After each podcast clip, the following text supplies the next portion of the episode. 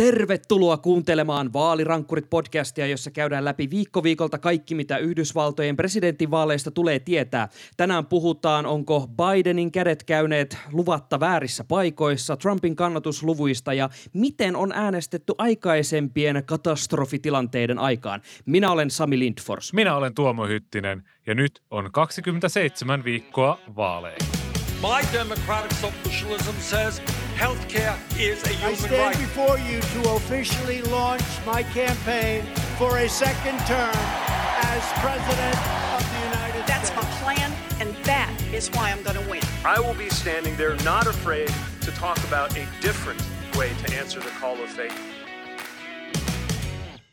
Aloitetaan jakso siis tuoreimmalla draamalla tuolta Rapakon takaa, eli Joe Bidenia äh, syytetään äh, seksuaalisesta päällekäynnistä vuonna 1993. Tuomo, mitä kaikkea tähän keissiin nyt tarkalleen ottaen liittyy? Kysehän on nyt siitä, että tämmöinen ö, entinen Bidenin avustaja Tara Reid-niminen nainen, hän työskenteli Bidenin senaatin tämmöisessä toimistossa assistenttina 1990-luvun alussa. Ja hän on tässä maaliskuun aikana tänä vuonna sitten kertonut, että Biden on hänen sanojensa mukaan käynyt häneen käsiksi. Eli tämmöisessä senaatin toimistorakennuksessa, sivurakennuksessa, siellä kurotellut tuonne vaatteiden alle ja sitten sormilla tunkeutunut hänen sukuelimiinsä. Eli tosi tämmöinen väkivaltainen syytös. Ja äh, Reed on kertonut tästä silloin aikanaan äh, ystävälleen ja veljelleen ja äidilleen hänen sanojensa mukaan. Ja jenkkimediat, kun ne on lähtenyt tutkimaan tätä tapausta, niin ovat kysyneet sitten Reedin veljeltä ja tältä silloiselta ystävältä, että onko Reed silloin 90-luvun avu- alussa kertonut tällaista tapahtumista ja veli ja sitten tämä ystävä molemmat vahvistaa, että, että tästä tapahtumasta on kerrottu. Reedin äiti on kuollut, eli sieltä ei ole saatu, saatu mitään vahvistusta tälle.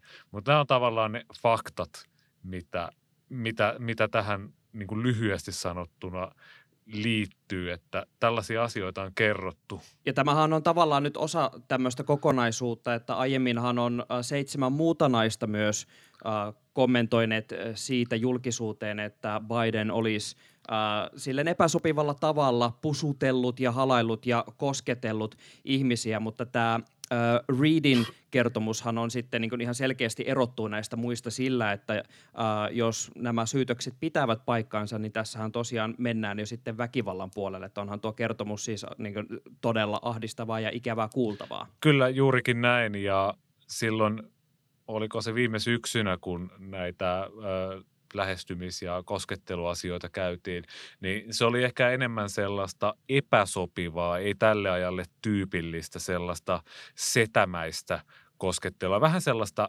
sellaista niin kuin ällöä käyttäytymistä. Vähän sellaista Temptation Islandista tuttua sikamikailua. Kyllä, juurikin näin. Ja, mutta tää, tää, nämä syytökset vie heti niin kuin asetta vakavammaksi tämän koko touhun. Ja Bidenin kampanja, Biden itse ei ole kommentoinut tätä, mutta Bidenin kampanja kiistää nämä syytökset, mutta sanoo samaan aikaan, että naisten pitää kertoa tarinansa ja median pitää sitten luotettavasti arvioida niitä ja, ja näin asia varmasti onkin, mutta tämä on, on hyvin hankala ja kinkkinen he said, she said aihe. Ja tästähän on nostettu tosiaan syyte Bidenia vastaan tästä koko keissistä. Ja se tavallaan vietän myös heti vakavammalle tasolle, koska väärien rikosilmoitusten tehtailu, niin sehän on myös laitonta. Eli Reedillä on myös jotain henkilökohtaista pelissä tässä, että nämä ei ole pelkkiä väitteitä. Onko tässä äh, vielä näkynyt mitään infoa siitä, että onko tämä vaikuttanut Bidenin kannatukseen tai jotenkin siihen sävyyn, miten Bidenista puhutaan äh, millään tavalla? Tämä on ehkä sanotaan sellaisessa ö, vasemmi, vasemmassa laidassa ja sitten tuolla äärioikeistossa on ehkä enemmän ruvettu nostaa tätä keissiä esille. Ja tähän meni sille, että semmoisessa laitavasemmistolaisessa podcastissa tuli muistaakseni esiin nämä syytökset, ja sitä lähdettiin sieltä niin kuin vasemmistomediasta pikkuhiljaa selvittämään – myös äärioikeistomedia tarttu tähän hommaan ja siinä kesti aika pitkään ennen kuin tällaiset uskottavat julkaisut AP, New York Times, Washington Post, NPR teki näistä loppujen lopuksi juttuja.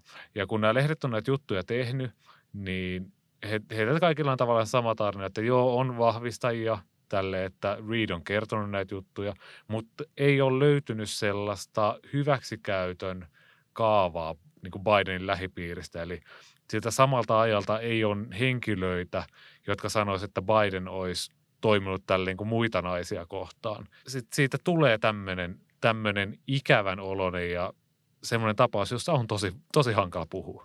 Ja koska tilanne on luonnollisesti vielä päällä ja käynnissä, tuossa tosiaan on ne tota, tutkinnat sitten käynnissä noihin syytteisiin liittyen, joten mekin tässä podcastissa seuraamme tilanteen kehitystä ja kerrotaan sitten aina viikoittain tulevissa jaksoissa, missä mennään sitä mukaan, kun tilanteesta jotain uusia uutisia tulee. Seuraavaksi jatkamme aiheesta, joka oli pinnalla muutama viikko sitten, mutta jota on hyvä aina tälleen tasaisin väliajoin käydä läpi, nimittäin Trumpin kannatus. Sami, me ollaan kauttu näitä käppyröitä, että miten ne liikkuu ja mihin me ollaan menossa. Onko suunta alaspäin vai onko siellä joukot kerääntyneet presidentin ympärille? No siis mä oon ollut jatkuvasti sitä mieltä, että mä en oikein suostunut uskoa missään vaiheessa siihen, että on tullut minkäänlaista äh, erityistä presidentin ympärille kerääntyvää porukkaa muuta kuin ehkä se sama jengi, joka siellä nyt hengaa muutenkin. Mutta siis tässä jossain vaiheessahan uutisoitiin siitä, että äh, tämä kriisi on nostanut Trumpin kannatusta ja kyseessä oli oikeasti silleen parin yk- prosenttiyksikön nousu ja ne, niin silti keikuttiin siinä käytännössä 50 alapuolella. Ja eikö nyt ole sillä tavalla, että nyt tuoreimmissa äh, lukemissa niin ei ole tavallaan mitään silleen isoja muutoksia muuta kuin, että kuitenkin alaspäin on lähdetty vähän kannatuksessa ja sitten myös tuo disapproval rating, eli tavallaan tämä, että ei hyväksytä Trumpin presidenttikauden aikaisia toimia, niin se on lähtenyt taas sitten semmoiseen tavallaan normaalin oloiseen kasvuun. Tulkitsenko oikein? Joo, eli se menee sitä samaa tuttua, eli semmoinen 40 plus prosenttia hyväksyy Trumpin toimet ja semmoinen 50 plus prosenttia taas ei hyväksy. Eli tavallaan nettomiinuksella ollaan tässä koko hommassa. Ja ne pienet yksiköt, niin siinä tuli sellaista fiilistä, että, että joskohan tämä nyt tästä lähti, se mutta se oli tosiaan vain muutamia prosentteja. Nyt me nähdään, että se on sul, sulanut pois. Ja kun mä katson 538 sitä sitten tarkemmin, että miten amerikkalaiset suhtautuu siihen, että kuinka Trump hoitaa tätä koronahommaa, niin se pitkään oli, että enemmistö hyväksyy presidentin toimet. Vähän aikaa oli tuossa huhtikuun alussa tuommoista tasasta, mutta sitten – huhtikuun puolivälistä suurin piirtein se on taas erkaantunut niin, että puolet ei hyväksy ja alle puolet sitten hyväksyy. Et sieltä, on, sieltä on hirveän hankala. Niin kuin mä sanoin, Trumpin on tosi vaikea voittaa tässä koko hommassa. Ja se, mikä oli viime viikon lopun ja viikon alun semmoinen iso poliittinen keskustelu noissa Washington Post ja New York Timesin tämmöisessä politiikkasektiossa oli se, että Trump haluaisi nyt hyökätä Kiinalla Bidenin kimppuun. Onko tämä Kiina semmoinen asia, että, että sillä saadaan kyllä Joshua vai mitä sä Sami luulet? No siis mun täytyy sanoa, että mä en ole niin nähnyt oikein niihin heittoihin vielä oikein mitään reaktioita. Mä siis tunnustan, että mä oon myös ollut tota, muuten nyt ehkä vähän niin heikosti tarkastellut juuri näitä tämmöisiä äh, ehkä ka- näihin tämmöisiin kamp- tämmöiseen kampanjointiin liittyviä äh, heittoja. Mä näin, että siinä yritettiin jotenkin vetää tällaista Kiinakorttia kehiin, mutta mun mielestä se keskustelu ei ole, niinku, siis tavallaan se ei ole toiminut oikein mihinkään suuntaan. Kerro Tuomo, oot sä niinku löytänyt jotain viitteitä siitä, että tämä Kiinakortti nyt jollain tavalla olisi äh, Bidenille jotenkin haitaksi tässä kaiken keskellä? No se ei ehkä olisi niinkään haitaksi Bidenille, mutta jos – jos Trump alkaa Bidenia syyttää siitä, että Kiinaa mielistellään, niin Biden voi sitten vetästä ne kaikki tammikuun ja helmikuun ne Trumpin Kiina-ylistykset noista presseistä. niin kuin antaa Trumpin vaan puhua omalla suulla, että presidentti on kyllä tässäkin oma vihollisensa. Mutta sitten tässä mentää tosiaan sen verran, että tätä kampanjaa ei ole vielä aloitettu. Trump olisi halunnut ehkä aloittaa se ja hänen avustajansa olivat silleen, että älä, älä tee tätä. Ja tällä, tällä viikolla me ollaan sitten nähty, että presidentti on taas palannut sellaiseen ö, perusasioihin. Eli kielletään maahanmuutto kahdeksi kuukaudeksi. Se varmasti puhuttelee sitä hänen kam- niin kannattajakuntaansa, että no toisaalta onko sillä mitään väliä, että kun lennot on muutenkin jäissä, mutta tämmöisiä niin back to the basics, niin musta tuntuu, että siihen on niin kuin menty. Kyllä. Mä heitän tuohon Kiinakorttiin sen verran, että siis tota, vaikka Biden pystyisi niitä omia, näitä tai Trumpin omia Kiinakantoja siis heittämään aina vastaukseksi, niin meidän täytyy muistaa, että Trump on jossain määrin immuuni tälle omalle ää, ristiriitaisuudelleen käytännössä. Sehän niin kuin, pakko ottaa tätä, yksi mikä varmaan tässä korona-asiassa myös niin kuin, vetää Trumpin suosiota tosiaan sinne ää, alaspäin, on se, että esimerkiksi Trump on ollut todella äh, tämmöinen rokotekriittinen ja just liittynyt kaikkiin salaliittoteorioihin, että tota, tämmöiset hätä, hätiköydyt äh, rokotteet aiheuttaa autismia ja muuta. Ja sitten hän on itse yhtäkkiä saanut semmoisen idean, että nyt täytyy äh, näitä malarialääkkeitä antaa tähän koronan hoitoon ja sieltä lähtikin tota, erään yksikön johtaja, joka tota, yritti sanoa, että hei, että ei, ei, ei niin voida tämmöistä tutkimatonta lääkettä vaan yhtäkkiä ruveta suosittelemaan, niin Trump osoitti ove. Ja tämä mun mielestä osoittaa vaan siis sen, että, että siellä vaan, niin kuin, tiedätkö, tuuliviiri liehuu ihan mihin tahansa suuntaan ja niin karavaani sinänsä kulkee. Periaatteessa joo, kyllä juurikin näin. Ja tämä tuuliviirimäisyydestä siis Trump esiintyi ensin sotaajan presidenttinä, sen jälkeen halusi pääsiäiseen talouden auki, sitten halusi vapuksi talouden auki. Ja just hetki ennen nauhoitusta luin taas New York Timesin otsikon, jossa Trump vähän niin kuin haukku äh, Georgian kuvernööriä Brian Kemppiä, äh, republikaania siitä, että kun äh, Georgiassa on avattu äh, salit ja muun muassa keilahallit yleisölle, niin siitä on lähtenyt... Totta kai ne keilahallit Totta pitää kai. avata ensimmäisten joukossa. Se on yhteiskunnalle täysin kriittinen alue. Ja siis miten se on niin turvallinen paikka, kun siellä keilapalloja rähmitään ja kaljaa juodaan ja you know, täysin turvallinen mesta muutenkin. Mutta siis Trump vähän ripitti siellä äh, kuvernööri Kemppiä siinä, että ei, ei nyt ihan vielä pitäisi avata, vaikka niin viikonloppuna ja alkuviikossa tuli näitä Free Virginia, Free Michigan, Free Minnesota twiittejä, mitä saatiin taas liberaali mediassa kauhistella. Siis, ootko muuten kuinka tarkasti seurannut äh, näitä mielenosoituksia, mitä on muun muassa Michiganissa nähty todella raivokkaina? Joo, siis mä oon ehkä lähinnä meemien kautta näitä seurannut. totta esimerkiksi kai, oli, Sami, totta kai. Oli esimerkiksi selvitetty, äh, eräs nainen huuteli autostaan, autostaan että pitäisi päästä äh, tota, kampaajalle, kun on tota, juurikasvua tullut niin paljon tässä karanteenin aikana. Ja sitten joku tota, varsin noheva TikTokkaaja oli sitten tota, ottanut screenshotin ja ruvennut mittailemaan, että kuinka paljon sitä juurikasvua on. Ja tota, millaisessa ajassa se olisi kasvanut ja kävi ilmi, että se on todennäköisesti jo niin syksyn peruja, peruja se juurikasvu.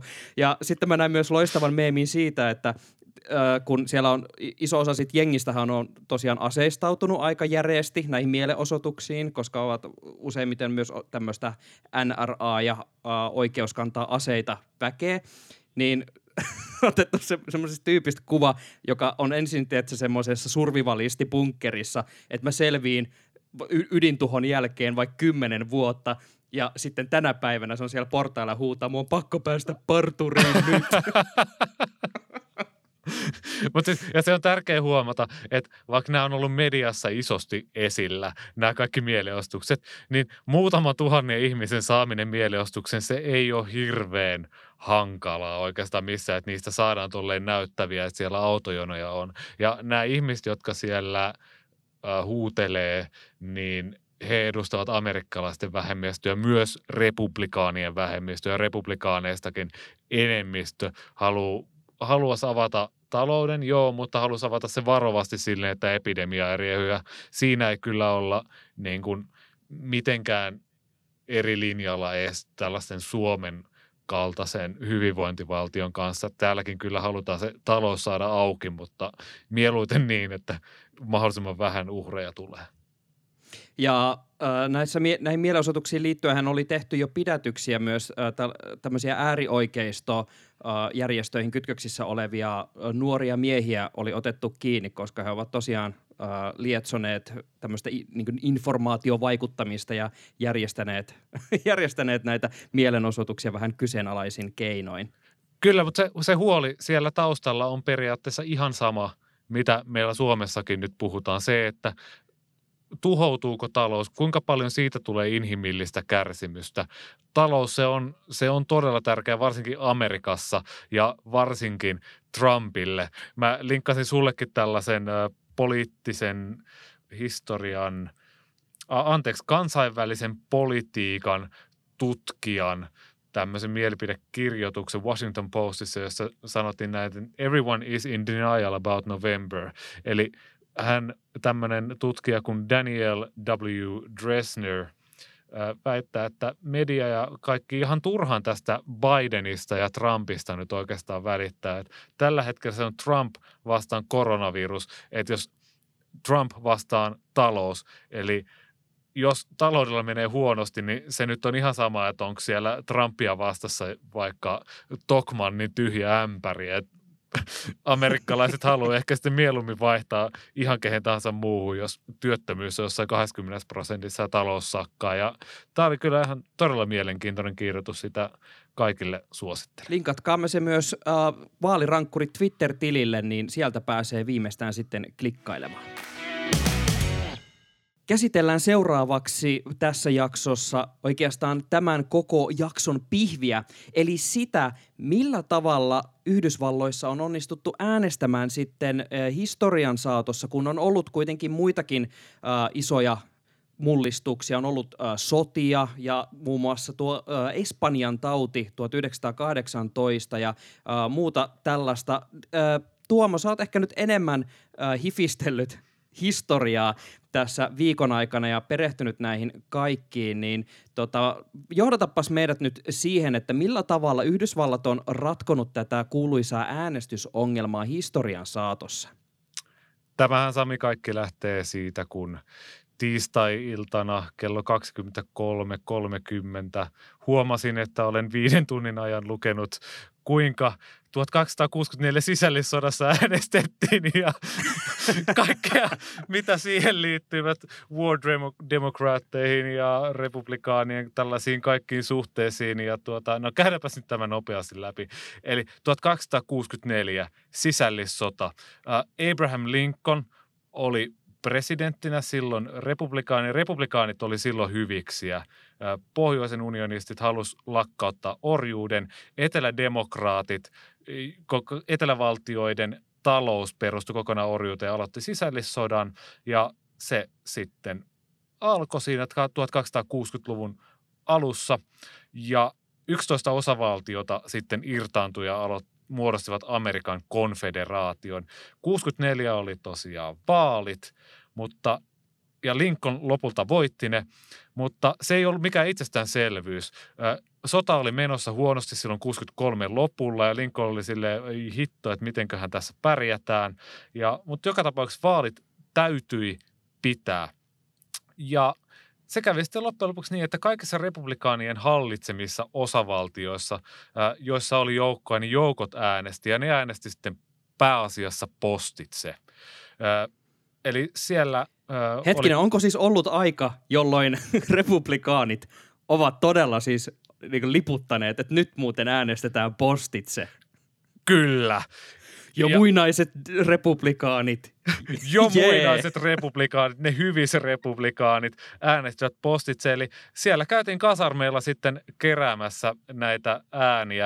Ää, Kaikissa osavaltioissa niitä parikymmentä silloin oli ja silloin Kansasista, Nevadasta ja Länsi-Virginiasta niistä tuli ensimmäistä kertaa ää, osavaltioita. Ne oli aikaisemmin ollut territorioita. Ää, Myös Tennesseeissä ja Louisianassa, jotka oli sitten konfederaation hallussa, myös siellä äänestettiin, mutta niitä ääniä ei sitten laskettu mukaan, koska ne oli sitten konfederaatin ää, jengiä siis konfederaatin osavaltioita, ja ne osavaltiot ei ollut mukana niissä vaaleissa. Anyway, ää, miljoona sotilasta, niin heistä 150 000 äänesti postitse. Ja kun mainitsit tuosta, että hei, tosi metkaa, että republikaanit on halunnut joskus postiäänestystä, niin monissa pohjoisissa osavaltioissa, jossa oli demokraattihallinto, he yritti estää äänestämistä muun muassa kieltämällä kasarmeilla äänestämisen. Ja Oho. ja silloin nämä kasar, kasarmin tota, kenut vai mitä hittoa siellä nyt on ollutkaan johtanut näitä kasarmeja, niin he sitten yksinkertaisesti vaan päästi äh, nämä sotilaat viikoksi tai kahdeksi kotiin, että he pääsivät sinne omalle äänestyspaikalle ja he sitten äänestivät siellä paikan päällä. Se, oli, se, on, se on siis todella hauskaa, että miten, miten tämä on niin kuin ollut ollut jo silloin 1860-luvulla ja löysin myös tällaisen, tällaisen pienen knoppitiedon, joita me tässä podcastissa rakastamme. Eli tiettävästi ensimmäinen vaali Yhdysvaltojen historiassa on äänestetty etänä ä, isossa mittakaavassa on ennen maan itsenäistymistä vuoden 1775 paikallisvaaleissa New Hampshireissa, niin siellä silloiset amerikkalaiset, jotka taistelivat jenkkejä vastaan, anteeksi, ei jenkkejä, vaan punatakkeja vastaan itsenäis, itsenäistymissodassa, niin tuota, he äänestivät paikallisvaaleissa postitse. Eli tämä on tavallaan 250 vuotta vanha tapa jo Yhdysvalloissakin äänestää nämä postitse. Sami, voitko tähän, tähän paikalliseen miehen, joka on 1775 musketti kädessä lähtenyt himaa, tai sieltä rintamalla äänestänyt tämmöinen Patriot-jävä. Pystytkö Mä voin- häneen se- samaistumaan? O- Joo, no tota, en- en mä tiedä ehkä voinko, voinko samaistua, mutta mä vaan rupesin jotenkin miettimään, että olisipa ollut huvittavaa, että se kaveri olisi sitten siellä silloin samalla, kun se on marssinut, marssinut kohti sitä tota, posti niin luukkuu tai mihin se on silloin siellä jätettykään se ki, ää, kirjeääni, niin huutanut, että "Aa, tämä ei ole hyväksi meidän tulokselle. se on varmaan ollut silloin just päällimmäisenä mielessä. Mutta siirrytään tota, tässä meidän historiakatsauksissa äh, seuraavaan kohtaan, ja tämä on oikeastaan ehkä se, mihin jotenkin äh, kaikissa media-analyyseissä tunnutaan jotenkin äh, niin ver- verrattavan tätä koronatilannetta, koska myös 1918 äänestettiin pandemian aikaan. Silloin oli tosiaan tuo Espanjan tauti, joka äh, tarttui satoihin miljooniin ympäri maailmaa, ja se oli myös Yhdysvalloissa varsin, äh, se levisi kuin kulo valkee, ja silloinkin kuolon uhreja tuli tosi paljon, mutta siitä huolimatta äh, silloin ei äänestetty äh, president, presidentistä, mutta oli välivaalit. Ja ne onnistuttiin, no tota, tästä varmaan löytyy paljon mielipiteitä, että kuin onnistuneesti ne sitten lopulta meni ja kuin ikään kuin terveyttä kunnioittaen, mutta pidettiin kuitenkin. Ää, näkyykö silloin soraääniä postiäänestyksestä? Mä en siitä löytänyt ihan hirveästi mainintoja, mutta silloin tota, kampanjoitiin etänä ihan niin kuin tänäkin päivänä. Eli jotkut istuvat kongressiedustajat lähtivät Washingtonista kampanjoimaan ja he saivat ihan sairaasti kuumotusta siitä, että mitä te meette. Nyt on tämmöinen 1918 lockdown, älkää menkö. Ja joukkokokoontumiset kiellettiin, joten porukka sitten kampanjoi kirjeillä ja tämmöisillä tietoiskuilla, joita lähetettiin jokaisen postilaatikkoon. Jossain paikoissa laitettiin joku tämmöinen trumpetisti tai joku tämmöinen Mä en ole ihan varma, muista mikä, mikä puhallussoitin se oikein oli, mutta tota, laitettiin kadun kulmaan niin soittamaan, että, että ihmiset, saa ihmisen huomioon ja siinä sitten samalla kampanjoitiin. Jossain osavaltioissa epidemia puhkesi vaan päiviä ennen äänestystä. Länsirannikolla esimerkiksi oli, siellä äänestysaktiivisuus oli sitten tosi huono. Uh, joissa osavaltiossa viisi päivää ennen vaaleja kokoontumisrajoitukset purettiin ja ehdokas pääsi sitten kampanjoimaan. Ja siellä periaatteessa sitten äänesteltiin ihan normaalisti. Ja mitä noita kuvia näin äänestyspaikoilta, niin se on aika hullui. Siellä on työntekijöillä on maskeja, siellä on äänestysjonoissa on turvavälit. Sieltä oikeastaan vaan puuttuu tämmöiset että tätä ei pitäisi tehdä näin kyltit, mitä nähtiin niin kuin Wisconsinissa tuossa pari viikkoa sitten, koska 1918 Amerikka oli just vuotta ennen liittynyt ensimmäiseen maailmansotaan. Isänmaallisuus oli nousussa ja ei ollut niin puhettakaan siitä, että vaaleja olisi millään tavalla lykätty toisin kuin tänä pullamessu aikana. siitä mekin ollaan spekuloitu. Niin, tässähän täytyy muistaa, että samaan aikaan oli myös äh, ensimmäinen maailmansota käynnissä ja se, että sitten porukka oli myös joko jo rintamalla tai lähdössä rintamalle, niin siinä sitten hoidettiin tota, sotahommia ja paalihommia – ihan yhtä lailla. Tähän täytyy myös muuten itse asiassa huomauttaa, että tuohon aikaan naisethan ei saaneet vielä Yhdysvalloissa äänestää. Juu, se oli sitä demokratiaa puhtaimmillaan, eli kaikki saavat äänestää paitsi naiset ja orjat ja muut tällaiset kelvottomat henkilöt. Anyway, se mikä oikeasti tässä on tärkeää on tämä, että siellä missä näitä kokoontumisrajoituksia purettiin – ja ehdokkaat pääsivät kampanjoimaan. Eli silloin sitten oli, että jes, lockdown on ohi, voidaan vielä vetää sitä viimeiset tämmöiset, tämmöiset kampanjat, että kokoonnutaan jonnekin ja kuunnellaan puheita ja näin päin pois. Jälkikäteen on huomattu, että siellä kuolleisuus ja tartunnat, ne nous heti. Eli siellä sitten jengi levitti niitä porukoissa ja tämä on niin kuin tosi, tosi arvokasta, kun, kun mietitään, että pitäisikö päästä kampanjoimaan syksyn vaaleissa vai ei. Kyllä, yhdestä artikkelista luin, että San Franciscossa oli jouduttu erikseen laittamaan kiinni yksi äänestyspiste, koska sinne tuli jono, kaikilla oli maskeja, mutta sitten todettiin, että kaikki on niin huonokuntoisia, että ei ole mitään järkeä päästää porukkaa sisään äänestämään. Ja tota, kun mä luin ton kohdan. Sitä, tätä tilannetta nyt ei avattu sen enempää, vaan tämä oli vain yksi lause käytännössä koko jutussa, jossa kuvattiin tätä kokonaisuutta. Ja pelkästään jotenkin tuo jäi mieleen, että tuo on aivan järkyttävä kuva. Ja mä en kyllä todellakaan soisi tuollaista samanlaista tilannetta nähtävän äh, tänä vuonna, mikäli tuo tämä koronatilanne on relevantti vielä marraskuussa. Joo, ja äänestysaktiivisuus silloin, se laski 50, noin 50 prosentista 40 prosenttia, eli semmoinen viidesosa – äänestäjistä, niin jäi sitten kotia, että se näkyy tuossa äänestysaktiivisuudessa. Se ei kuitenkaan ollut ihan niin huono kuin sitten toisen maailmansodan aikana.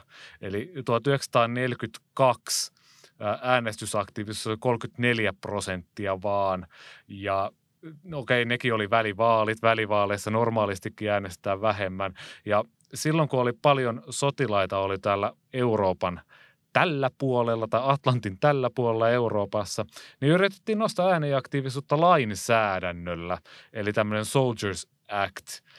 Äh, mitäs täällä oli jotain tyyliin miljoonia amerikkalaissotilaita ja 30 000 ääntä annettiin tämän ää, lainsäädännön nojalla. Et, et se meni sitten vähän, vähän penkialle se se homma silloin 1942 toisen maailmansodan aikaa. Mutta 1944 se parani jo paljon paremmin. Silloin 2,6 miljoonaa ääntä annettiin ja Franklin Delano Roosevelt valittiin muuten neljänteen, neljännelle kaudelleen silloin.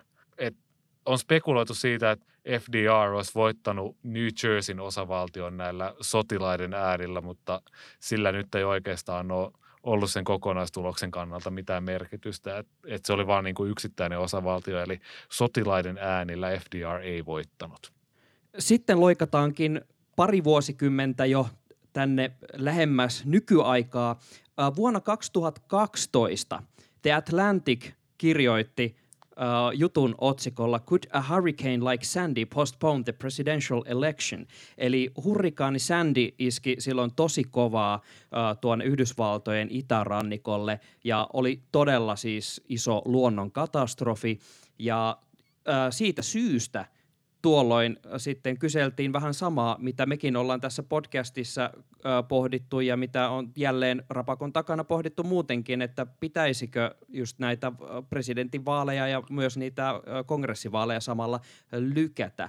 Mutta kuitenkin kävi niin, että tuollaisesta tuhoisasta luonnon voimasta huolimatta Yhdysvallat nousi ja laittoi sen äänen sinne äänestys, äänestysuurnaan.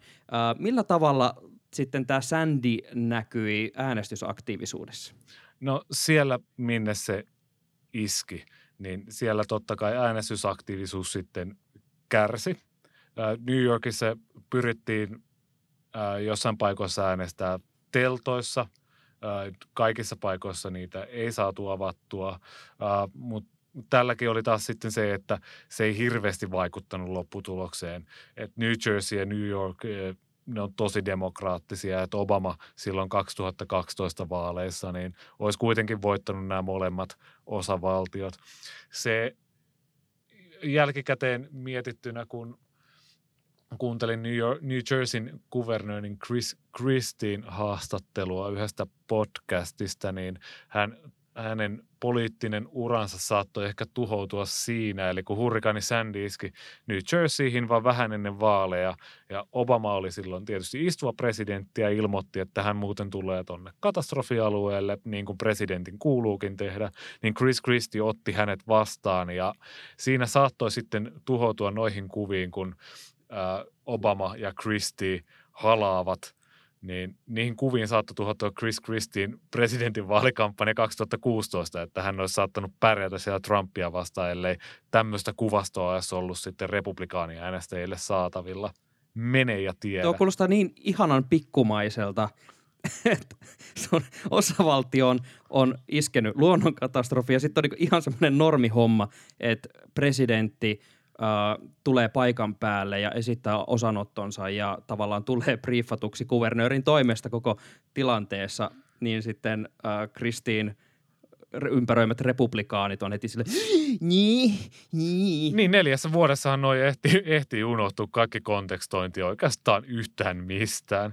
Mutta jos, jos me mietitään jotain oppitunteja, mitä tästä nyt historiakatsauksesta on saatu, niin voidaan me Sami olla samaa mieltä siitä, että vaalit aivan varmasti pidetään silloin marraskuussa. Joo, kyllä kun näitä esimerkkejä nyt on kuunnellut, niin äh, vielä on siis totta kai aikaista sanoa, että mihin tämä koronatilanne tästä lopulta vielä johtaa. Yhdysvalloissa on kuitenkin edelleen tilanne tosi pahasti päällä ja nythän myös äh, tämän heidän turva, äh, tämän terveysviranomaisensa CDCn johtaja äh, ilmoitti, että tuolloin tulevana syksynä kautta talvena, kun uusi influenssakausi alkaa, niin voi olla edelleen, jos korona edelleen on olemassa ja pyörii siellä, niin todella vaikea tilanne päällä. Mutta onko se tilanne oikeasti samassa mittakaavassa paha kuin, että on yhtä aikaa maailmansota päällä ja tota, samaan aikaan myös ehkä yksi niin kuin tämmöisen modernin ihmiskunnan pahimpia pandemioita ja silti äänestetään, niin kyllä täytyy sanoa, että korona saa nyt aika lailla laittaa isompaa vaihdetta silmään, että se saa yhdysvaltalaiset pysymään poissa vaaliuurnilta. Mutta se voi hyvinkin olla, että sitten jengi ehkä pysyy pois vaaliuurnilta, jos mitään ei tehdä. Eli nyt pitäisi tämä äänestysjärjestelmä alkaa muuttaa siihen, että ihmisillä olisi, olisi niin kuin mahdollisuus äänestää, että se olisi turvallista äänestää, koska kyllä tuommoinen äänestäminen on ihan demokratia elinehto ja demokratiaksi Yhdysvallatkin haluaa itseensä kutsua. Ja kuten tuossa pari jaksoa sitten puhuttiin, niin vielä ei tiedetä, että hyödyttääkö tämä demokraatteja vai republikaaneja vai ketä. Ja se, se on niin osavaltiokohtaista, että missä se epidemia riehuu. Sattuuko olemaan jossain pahempi tautitilanne kuin jossain muualla, onko jossain lockdownit päällä ja jossain taas ei. Et, ja pidetäänkö äänestäjät kuinka tietoisena siitä, että miten voidaan äänestää. Eli ehkä tämmöinen viestintä siitä Wisconsinista oppineena, kun se korkeimman oikeuden paikka meni demokraateille kaikkea odotuksia vastaan, niin yksi syy, mitä sieltä on ehkä löydetty, niin oli se, että demokraatit onnistuvat viestimään äänestäjäkunnalle, että miten te pystytte äänestämään.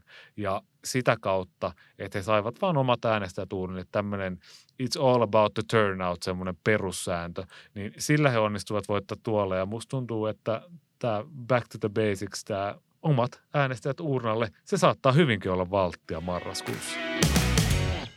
Kaiken takana on twiittiosiossa hämmästellään jälleen kerran Floridaa ja ehkä enemmänkin Floridan kuvernöörin Ron DeSantisin äh, maskinlaittokykyjä. Äh, entinen NBA-pelaaja Rex Chapman on katsonut tiedotustilaisuutta, että mitä se osavaltion kuvernööri tänään kertookaan ja kuvannut samalla sitten videon, äh, kun live-lähetys on käynnissä ja kuvernööri yrittää asetella itselleen ö, hengityssuojainta naamalle.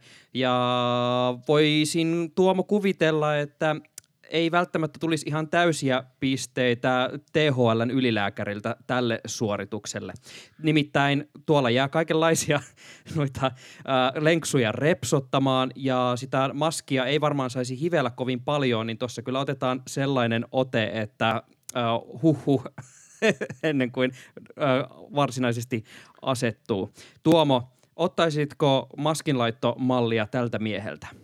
kun katson tuota, miten tuo peukalo asettuu tuohon kohtaan, johon suu tulee, niin luulen, että tällä, toivon, että tällä ei pääsisi Hussin mink, mihinkään osastolle edes sisään. Tämä twiitti osoittaa sen, kuinka Ron DeSantis asettuu tähän kaanoniin, jossa ovat jo muun muassa Euroopan komission Mark Rutte, joka sanoi, että ei kätellä ja sitten heti perään kätteli kanssaihmisiä. Ja myöskin THLn pääjohtaja Markku Tervahauta, joka sanoi, että kipeänä ei pidä mennä innekään ja sitten itse kuumeisena siellä aivasteli ja pyyhki hikeä tiedotustilaisuudessa. Sami, Ronde Santis, ostaisitko käytettyä autoa tältä mieheltä? Uh, no jos auto on käsitelty kuin tätä hengityssuojainta, niin saattaisin uh, tarkistaa hansikkaat ja muut suojavarusteet päällä tota, homman läpi kotaisin. Tota, musta oli hienoa, kun me nähtiin, nähtiin tämä twiitti, niin äh, sä ehdotit saman tien tällaista äh, kaiken takana on twiittiosion kor- korvaamista äh, Ron DeSantis puuhaa tänään osiota. Äh, herrahan nimittäin julisti jo tuossa aikaisemmin, äh, ja mistä puhuttiin myös tässä podcastissa, tosiaan äh, showpainin yhteiskunnan kannalta kriittiseksi alaksi. Eli toisin sanoen piti varmistaa, että vaikka lockdowni on päällä, niin showpainijoiden täytyy päästä pitämään showta ja että saadaan televisioon ö, jotain viidettä. Onko sulla Tuomo äh, ennusteita, että mitä DeSantis heittää hihasta viime hetkellä seuraavalla kerralla? Tämä on täysin ennustamatonta, mutta jos hyvät kuuntelijat menette Googleen ja kirjoitatte sinne Florida Man, niin kun katsotte niitä hakutuloksia, joita paikallisilta uutiskanavilta tulee, niin voitte miettiä, että Ron DeSantis saattaa sittenkin sopia tämän osavaltion johtoon. Kiitos, että kuuntelit jälleen yhden jakson Vaalirankkurit podcastia. Muistutuksena, että meidät hän löydät kaikista suosituista podcast-palveluista aina Spotifysta Apple Podcastseihin. Niissä voit painaa tilausnappia, niin saat aina itsellesi tiedon, kun uusi jakso on kuunneltavissa ja saat sen soimaan kuulottimiisi. Muista myös jättää vaikka Apple Podcastseissa meille arvio mitä mieltä olit podcastissa ja jätä jonkinlainen tähtiarvostelu. Arvostaisimme sitä suuresti, että jaksaisit siellä käydä jonkin arvosanan uh, nappaamassa meille, niin näkyy vähän sitten, mitä mieltä te olette podcastista. Jos tunnet jonkun floridalaisen tai kenen tahansa, niin kerro meistä hänelle. Voimme jakaa täällä maskin laittovinkkejä tai ainakin vinkkejä siitä, kuinka niitä ei pidä laittaa. Vaalirankkurit palaa ensi viikolla ja silloin toivottavasti puhutaan jostain muusta kuin Ron DeSantisista.